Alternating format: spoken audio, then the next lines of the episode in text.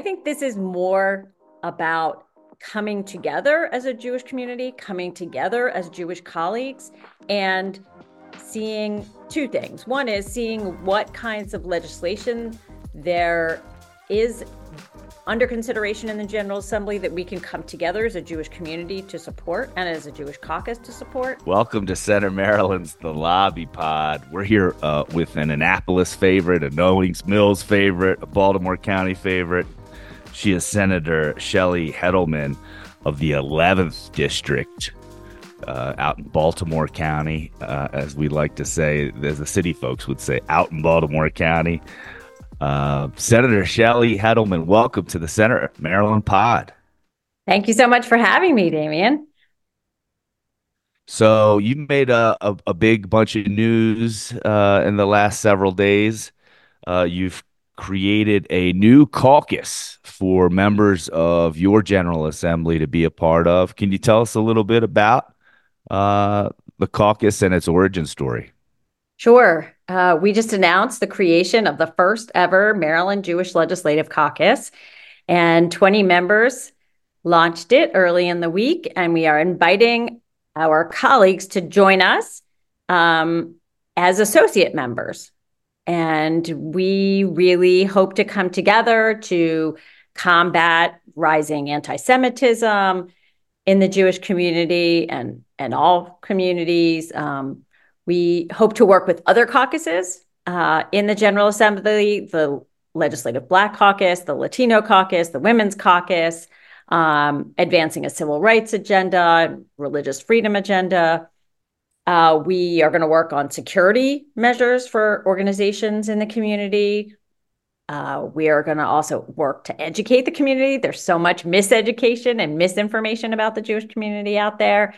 And then we also hope to serve as a liaison with our local and statewide and national organizations that serve the Jewish community and beyond. So, believe it or not, the idea for the caucus um, originated many, many months ago. And I had started talking to colleagues about what they thought of it and started talking to leadership about it. And people generally thought it was a good idea. And then I am sorry to say, after October 7th, there was unanimity in advancing the idea. So we worked on the concept over the past couple months, and um, we're working on the organizational structure now.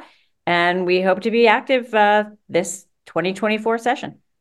Now, I'm going to come at you with a question that makes me sound like a little bit of an old timer, but you know, I come from a Maryland politics uh, uh like you do. That that had Marvin Mandel as the Speaker of the House and had uh, was governor and had U.S. Senator Ben Cardin. He too was also Speaker of the House. Talk to me about what you think those folks how they would ra- react to this uh, because you, if in the old days if you say who was who was a Marvin Mandel's caucus or Ben Cardin's caucus it would have been everybody.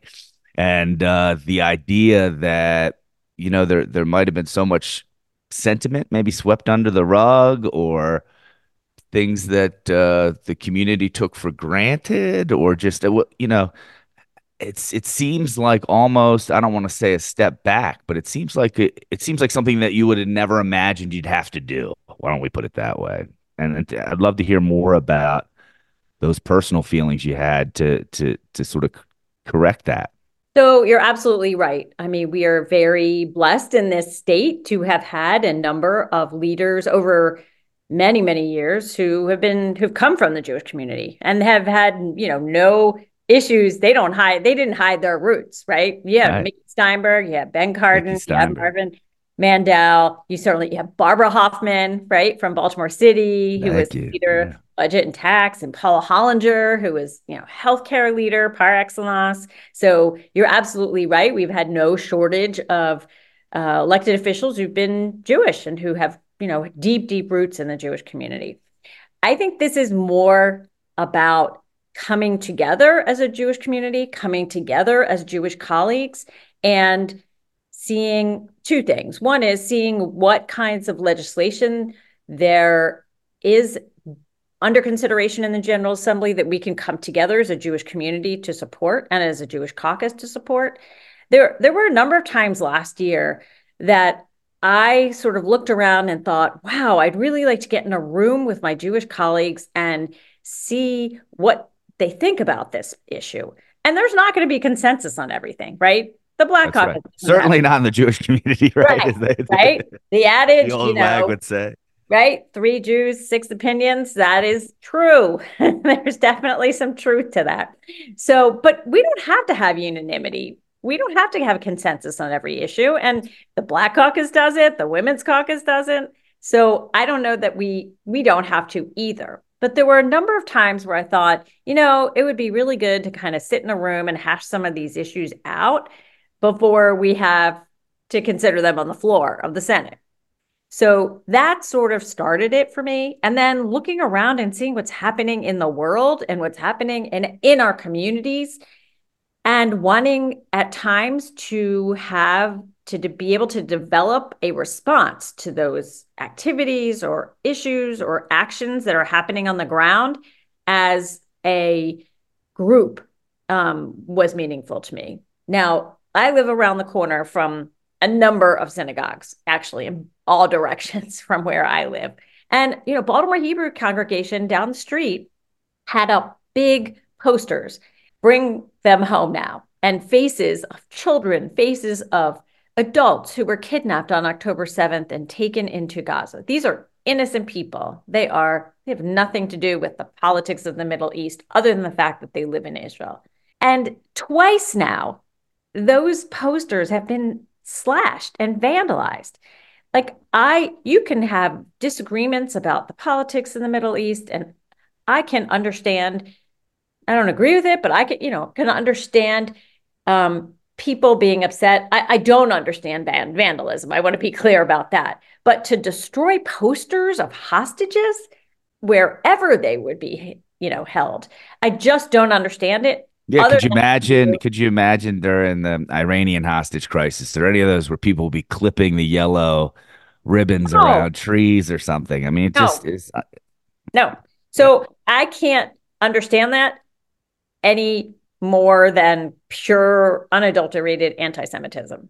So I find it really disturbing. And look, I know you had Meredith Weisel on from ADL, and she's a you know colleague and a friend, and I've worked with her over many years. And it is alarming the rise in hate crimes, not just in the Jewish community. I will say in the Muslim community, in you know lots of minority communities, but especially since October 7th, right? So I think that the Maryland Jewish Legislative Caucus will give us an opportunity to come together as a group to educate people and to speak out when there are issues in the community that we want to weigh in on. And I want to be clear, it's not just Jewish legislators, right? We want to and and many of my colleagues, we've reached out to non-Jewish legislators and invited them to join and they are joining. So I'm really happy that as a community in Annapolis, I think we'll have a you know a great group of people to learn and to stand with us. Well, we had uh, you mentioned Meredith. We had uh, in our in our firm, and the creator of Center Maryland was really Howard Libit, who's now the head of the Baltimore Jewish Council. So I, I don't think I have to ask for permission to say uh, if you need a small time media partner, we are here for you. We got your back. Let us know anytime we can help you with the Jewish Legislative Caucus. Thank you. And I will say, Howard and Sarah at the BJC have been unbelievable. Um, they've just been so, so helpful over the past many months. Um, I mean, there was a point there where I was talking to them literally every day. So there were a bunch of universities and hospitals that were trying to respond and I don't think they were quite hitting the mark. And and my younger brother, who works at Mercy Hospital for Sister Helen Amos, see, he said, "We all have Howard Libit as this resource. like all right. you got to do is pick up the phone. you know, he's they on, would they would have gotten it right. They would have gotten it right. Yeah. Hey, listen, you you, you mentioned uh, two people very near and dear to me because when I started out in the legislature as a, a young person, they made me feel like uh, a real person. They made me feel like I could be somebody, and that is uh, Senator uh, uh Barbara Hoffman and Senator Paula Hollinger, both chair persons uh, at the same time, actually. Yep. Um, and uh, I just love to hear what it was like being a young Politico uh, when you were coming up and, and knowing those people were were at the center of the of your world. They were amazing role models for me, really. I mean, I was in my young 20s and I worked for the BJC back then. I worked for the right. Baltimore Jewish Council. It was really my first Annapolis experience way back in 1990, 91, 92, around there. Um, I was a government relations person from the Baltimore Jewish Council, and I was tasked with lobbying in Annapolis. And I had come from working on Capitol Hill, actually, for then Congressman Ben Cardin. Right. Um, wanted to get more grassroots. Uh, went to work for the Baltimore Jewish Council and worked closely with both Paula and Barbara on issues of importance to the Jewish community and learned about Annapolis, met a ton of people um, that actually helped me many, many years later when I first ran. Um, and that was my first experience in Annapolis. Um, they were wonderful. I mean, the dedication that they had, both to representing their constituents and the expertise that each had, you know, there was nobody really who came close probably to Barbara in terms of her handle on state budget matters, right? She was an incredible, forceful leader. Um, same thing with Paula in terms of education. I mean, sorry, in terms of healthcare. Um, they both, if you remember back then, I mean, that was the first referendum on choice. Um, that was a really rough time right. for them. Um, and yet, you know, it prevailed and it was really important and enshrining into our law protections on reproductive choice more than we more than people ever would have thought. A lot of people thought that might have been a superfluous exercise. I, I, don't know. Maybe looking back, people thought that might have been a superfluous exercise with Roe being sort of locked into the the legal canon. But how quickly that changed, and you know, Maryland's status uh, has been has been, as you said, uh, forever enshrined as a result. Right. Talk to me about how you uh, decided to get into the legislative business. Uh, you, as you said, from your your career, you kind of had a behind the scenes insider point of view for so long. How did you make that step from being sort of a staff uh, principal to to wanting to become an elected representative of uh, your district? So it was always in the back of my mind, and many many years ago there was an opening in my area and I thought about running. And I sat down with a, dear friend. I don't know if you remember Mike Davis, who, of um, course, um, my mentor, mine as well. Away. Yeah. That's the guy. That was the one to see. that was, was, the, the person. yep. I think I went to breakfast with him one morning and he looked at me and he said, Shelly, you are going to be gone every night. You got young kids right now. Is this what you want to be doing? And I really thought about it. I talked to other people and I decided, nope, not the right time in my life. And so I let the opportunity pass, knowing that, you know, sometimes those don't come back so soon. And I went on, I can't remember exactly what I was doing at that point in my career, but just decided it wasn't the right time. And then fast forward many years later, in 2014, I had been working for Senator Cardin um, as his political person. I had been on his political side staff since 2007. I ran his uh, 12. That's a lot of winning. That's a lot of winning, Senator. Very fortunate.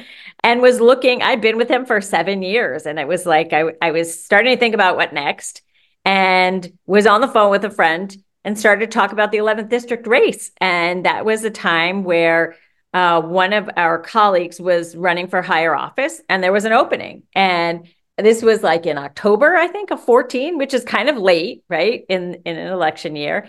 And there was only one person in the race. And I was like, wow, there's one person. Usually there's a, a whole lineup of people. And I just got off the phone and I think I called my husband and I was like, you know, I'm going to really think about this. And I think two weeks later, I decided I was going to jump in with full force. And I think it was December 15th of 2013 that I got into the race, which is kind of late. And I had about a month because our financial filings, which right. we just passed yesterday or two days ago, uh, were due. And, you know, I didn't even have a bank account. I had nothing, zero, and just scrambled and just put my nose to the ground grindstone and um, just focused on trying to put together a serious, serious effort. It turns out other people ultimately got into the race. I think there were seven of us that first time, but I won and I haven't haven't looked back. You were more put together than you gave yourself credit for, even in that district. Well, I got there. I got put together. now you you went to like Pikesville High School. You worked for Senator Cardin, the Baltimore Jewish Council. Uh, when you're running for public office, does all that stuff come back to life in a very real way, or are you able to sort of put out uh, your persona? I mean, h- how does that work in state and local politics? Do you feel like all those experiences kind of tied together, or were you able to do sort of a fresh slate and say, "This is this is who I am. This is what we're about at this time"? Interested to know. A little bit of both. And I want to add one. My first job out of college was working on Senator Barbara Mikulski's first Senate campaign. Wow. Yeah. So I really I I started out with her and 1986. Yes, 1986. exactly. Exactly. 1980 I graduated in 1986. Um, came back home and went right to work on her campaign. Didn't really have any formal campaign experience. I mean, I'd knock doors in Illinois for Paul Simon, senator, you know, way back in the That's a good one. And he was a good one. And, you know, I'd had experience with internships, et cetera, but this was my first campaign experience. So I really learned from the pros on that one. I'll say. And then worked on Capitol Hill. So I'll answer that a couple of different ways. One, it is hard to get the staffer out of me. It's really hard to get the staffer out of me. Sometimes my husband will look at me and he'll like he'll say, "Why are you doing this? Like, why are you doing this?" Like, but we oh, I get it.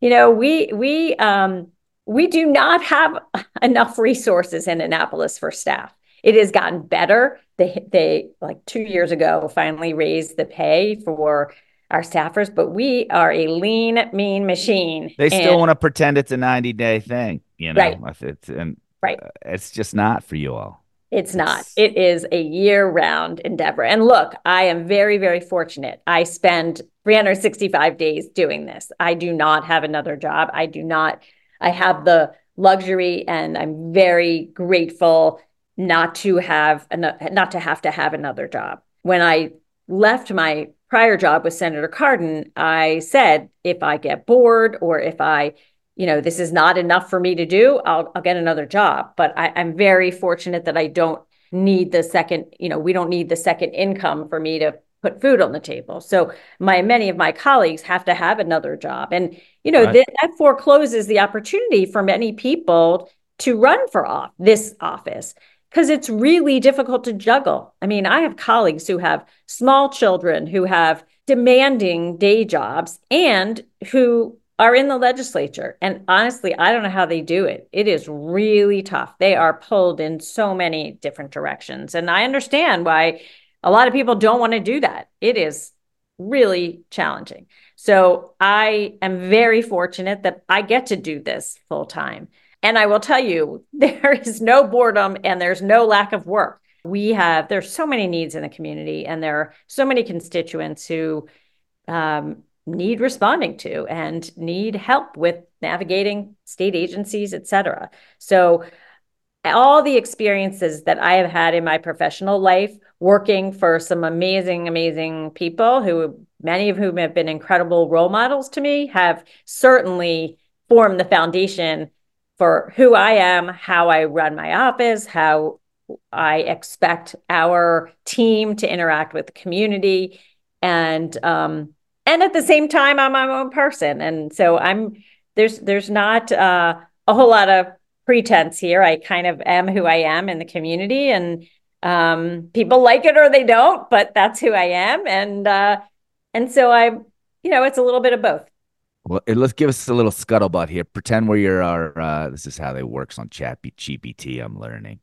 pretend, pretend you're in a conversation with Michael Davis at the Towson Diner tomorrow. you're getting ready for that, and you want to tell him what your legislative agenda is uh, for now the fourth county executive he's worked for. Um, uh, talk and, and and what it's like to to work in the the Senate with Senate President Bill Ferguson because he wouldn't know because he he only got to deal with one Senate president named Mike Right. Miller. Right. So talk to me about how you would talk about what you're doing this session and uh, what it's like to work uh, with the Senate leadership we have today.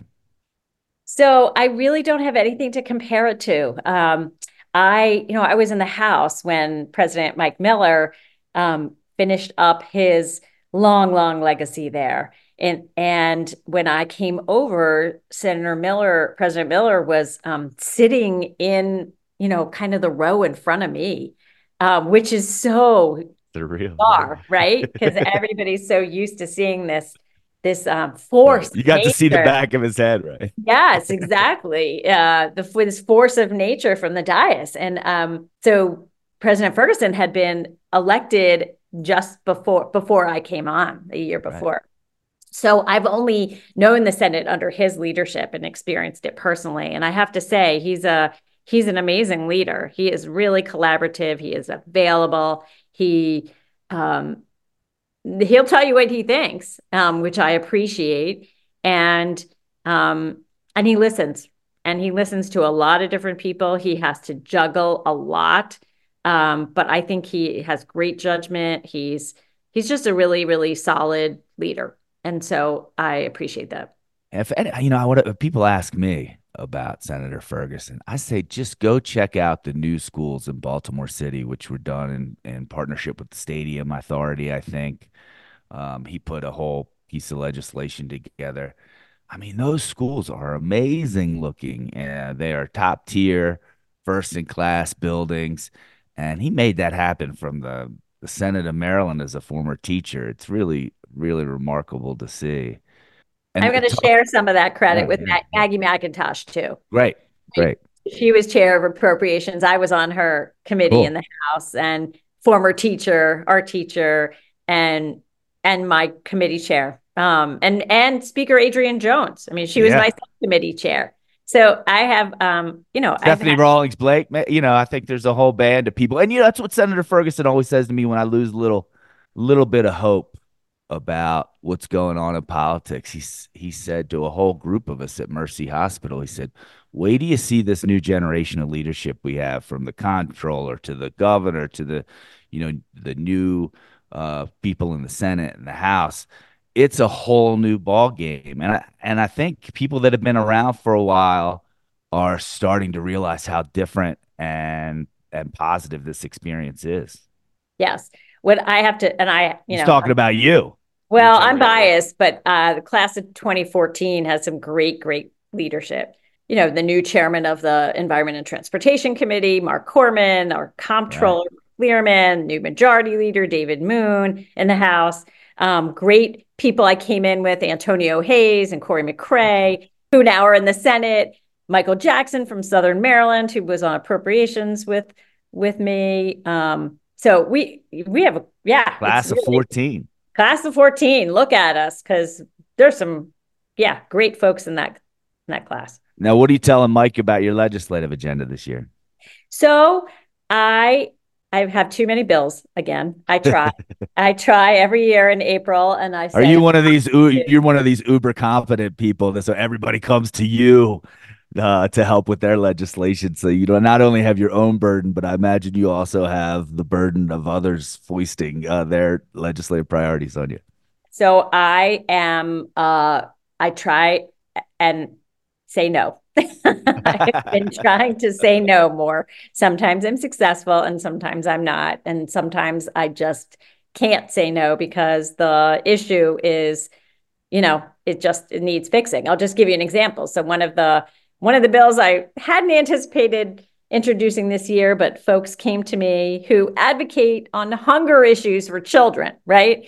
Came to me and said the maryland meals for achievement program this is the program that ensures that hungry kids in school get fed and that we do it in an equitable way so that kids who need it don't feel like they're different or um, it, you know looked at strangely by their I classmates. get it. It's get it. you know you if your stomach is grumbling in the classroom, you're not able to focus on the math that's on the board or the book that's in front of you. So letting kids get their breakfast, grab and go, and letting them have their food in as they're walking to classroom or as they're sitting in their classroom rather than having some you know prescribed rules that say you have to come and eat it in this room before you go. Just giving them some right. your family makes this much money so you have to have breakfast over here at this time yeah, right exactly. Yeah. yeah. and just giving the school systems a, a more flexibility to be able to feed kids so that was one I hadn't exactly anticipated. And then I'm coming back with some criminal justice issues that I am still plugging away with. Um, in the legislature. One has to do with uh, reforming our geriatric and medical parole system. Um, when you have consensus from the Department of Corrections and the Parole Commission and advocates, I think that should make people really focus on this bill. And when you have the head of the Parole Commission, David Blumberg, who I've gotten to know over the past couple years and who's been in that role for many, many years and seen a ton. When he says the system is broken and needs fixing, like we need to fix it. So I'm coming back again with this year and hoping that we'll get some some traction on getting that out. Look, our correctional systems aren't focused and nor should they be necessarily on treating people who are ill. But we know, unfortunately, that there are so many people who have long, long sentences in our behind bars. And as they age, as we all age, our medical issues, uh, you know, become more front and center, and they don't have the capacity Reach. to be able to deal with them. So, for people who have severe, severe medical issues, like on their deathbed, we need to have a different way for them to get the care they need and who pose no harm to the community, right. of course. Makes total and we, sense. And we also know that people age out of crime. And so that for people who are over 60 who have served at least, you know, a huge chunk of their sentence, they need to be able to go before the parole commission and have them take a look at them and see how they have um, you know, been rehabilitated and pose no danger to the community and have the opportunity to come back into the community. And we know this from, I don't know if you know the Ungers. This was a group of people who there had been um, an error in the way that juries were getting instructions. And so many years ago, they the they had to release dozens and dozens of people because these mistakes had been made. And many of them had been in prison for many, many years and were older. And they've actually studied what has been what's happened when they've come back into the community. Have they recidivated, right? Have they committed more crimes and now are back in prison? And the answer is no. It's about two or three percent of people mm. have committed more crimes. But I mean, we're talking dozens and dozens of people. And there are many studies that demonstrate that people age out of crime. So if it's safe if they've served a bunch of, I mean, a huge proportion of their sentence, then it just makes sense for safety reasons, for financial reasons, for them to be integrated back into the community or have the opportunity to come before a judge, make their case, and, or sorry, the parole commission and be returned. Well, you know, I'm a bumper sticker politician kind of person. I would say that's a very compassionate agenda for 2024 uh, with with the meals for kids, and then um, uh, prisoners, uh, inmates who have sort of uh, on their last several days are dealing with serious medical illnesses. Uh, that that's looking out for people that not many other people are looking out for. Well, we have some others. We ha- I have two two gun bills I'm working on, and a bill also to provide um, telehealth and telehealth training for nurses I've done a lot of work on for sexual assault survivors and work on this amazing committee that's run out of the Attorney General's office, the Sexual Assault and Evidence Funding and Policy Committee. Wow. And we, um, it's really been a, you know, a, a, really fantastic group of people that I've done work with over the years. And we know, unfortunately, that we don't have enough hospitals that have forensic nurse examiners that wow and do the kind of exams that people who are raped need. So if you go to a hospital, you mentioned Mercy. Mercy is this the the site in Baltimore City where if you're raped, you should go to. They have trained forensic nurse examiners. They have they know what they're doing there, right? In Baltimore County, it's GBMC. But some of our counties don't have rape crisis centers. And if you go to a hospital, you might, fortunately, I hate to say this, but they might say, sorry, can't help you right now. You need to go down, you know, you need to go 30 minutes down the road to another hospital. And that is not providing health care that people need right? And so people have been through probably the most traumatic experience in their lives and go first of all it's hard enough to reach out for help and and to reveal something so intimate and personal and horrific. And second of all then to have to deal with barriers that are up we need to do a better job of getting resources into places that are needed to be able to serve the people who are most yeah needed. it seems like we've voiced so many responsibilities on the hospital that yeah. this would be chief among them yeah so what we want to do is create a pilot program it's it's actually being done in pennsylvania where there are national experts out there what we know uh, via covid is that we can provide health care and other things um, uh, virtually right? So you could have somebody who a patient who comes in who is with a nurse who then gets you know a, a monitor and who gets an expert from wherever you know could be in utah and who is walking that nurse through the exam while the patient is there and who is has the expertise and is guiding um, a professional in conducting an exam. So we think it's you know exciting possibility. We know it's so challenging today finding nurses at all and then finding nurses who have this particular expertise. It's just a way of um, bringing an expertise elsewhere into maryland.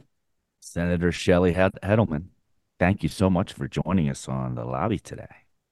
Thank you for having me. I appreciate I it. promised you 30 minutes and i went way over like a terrible staff guy like i was once That's okay. Is there anything uh, that you want to get out there to this uh, august audience of uh, policymakers? We got a lot of young people that listen to this thing too. It's pretty remar- remarkable. So I love hearing them. I love having them hear your origin story because I think it gives them a lot of hope that they too could become a great leader as well. Thank you. Thank you. I'm going to mention two other things if I can. Sure. Um, one is we have started a great group uh, called the Baltimore County Democratic Women. Um, we recently looked around and realized, well, of course we knew this, but there are no women on the Baltimore County Council. How oh, in 2020? How long too? I and mean, it's been... have not had any, you know, don't have any women. There's never been a woman county executive in Baltimore. God county. bless all those councilmen, but the the the shot of the seven councilmen every year sitting yeah. and standing, it's just it's it's too yeah. much. I'm afraid. So it's time. We're getting organized as, as women. We have a really diverse group of people from all parts of the county, all ages. Uh, I mean, it's really been great. We've just started. So we've just started getting folks involved in issues, not really on the political side yet, but that's very exciting and definitely a place great for young people to join. Um, and the second thing I'm going to mention is we have heard, we haven't talked about it, but I'm on the budget and tax committee where I'm thrilled to be. And we have some challenging fiscal times ahead, right? We have a structural deficit. We have really important obligations in our blueprint for um, education and making our Maryland schools world class. Um, our Climate Solutions Now Act, Maryland is at the forefront of trying to rein in greenhouse gases, of making conversions to clean energy, wind, solar, et cetera. And we just got the budget this week. Um, we're going to need to make some really, really tough choices. So I will, I will say here for the first time publicly, and it'll we'll announce it uh, later in the week that I'm going to be the Senate sponsor of a what's what we're calling the Fair Funding Bill, and it has a large coalition of people, and it's looking at some tax reform, and it's looking at some uh, both in terms uh, personal, but also in terms of business and making sure that um, corporations are paying their fair share and making sure that little guys, the small businesses that you know make the heart and soul of our economy grow, are um, are protected and have an even playing field on which to compete. So anybody who's making under $250,000 is actually is not going to experience any any increase, but we need to make sure that when we have a tax system that's upside down, where the wealthiest 1% of the community is paying less than the lowest percent, that's that's backwards. So we're gonna yeah, work. If you think if you think about a tax code as something that's managed over 30 years or 100 years, and you think about the people that are in the room the most uh, from big business over those 30 years, you know, things can get imbalanced. Right. Right. Senator Shelly Hettleman, thank you so much for joining us on the lobby, showing us the future, but also uh, giving us a little bit of a connection to our past. It was really fantastic to have you. Thanks. Thanks so much for having me. Thanks, Senator.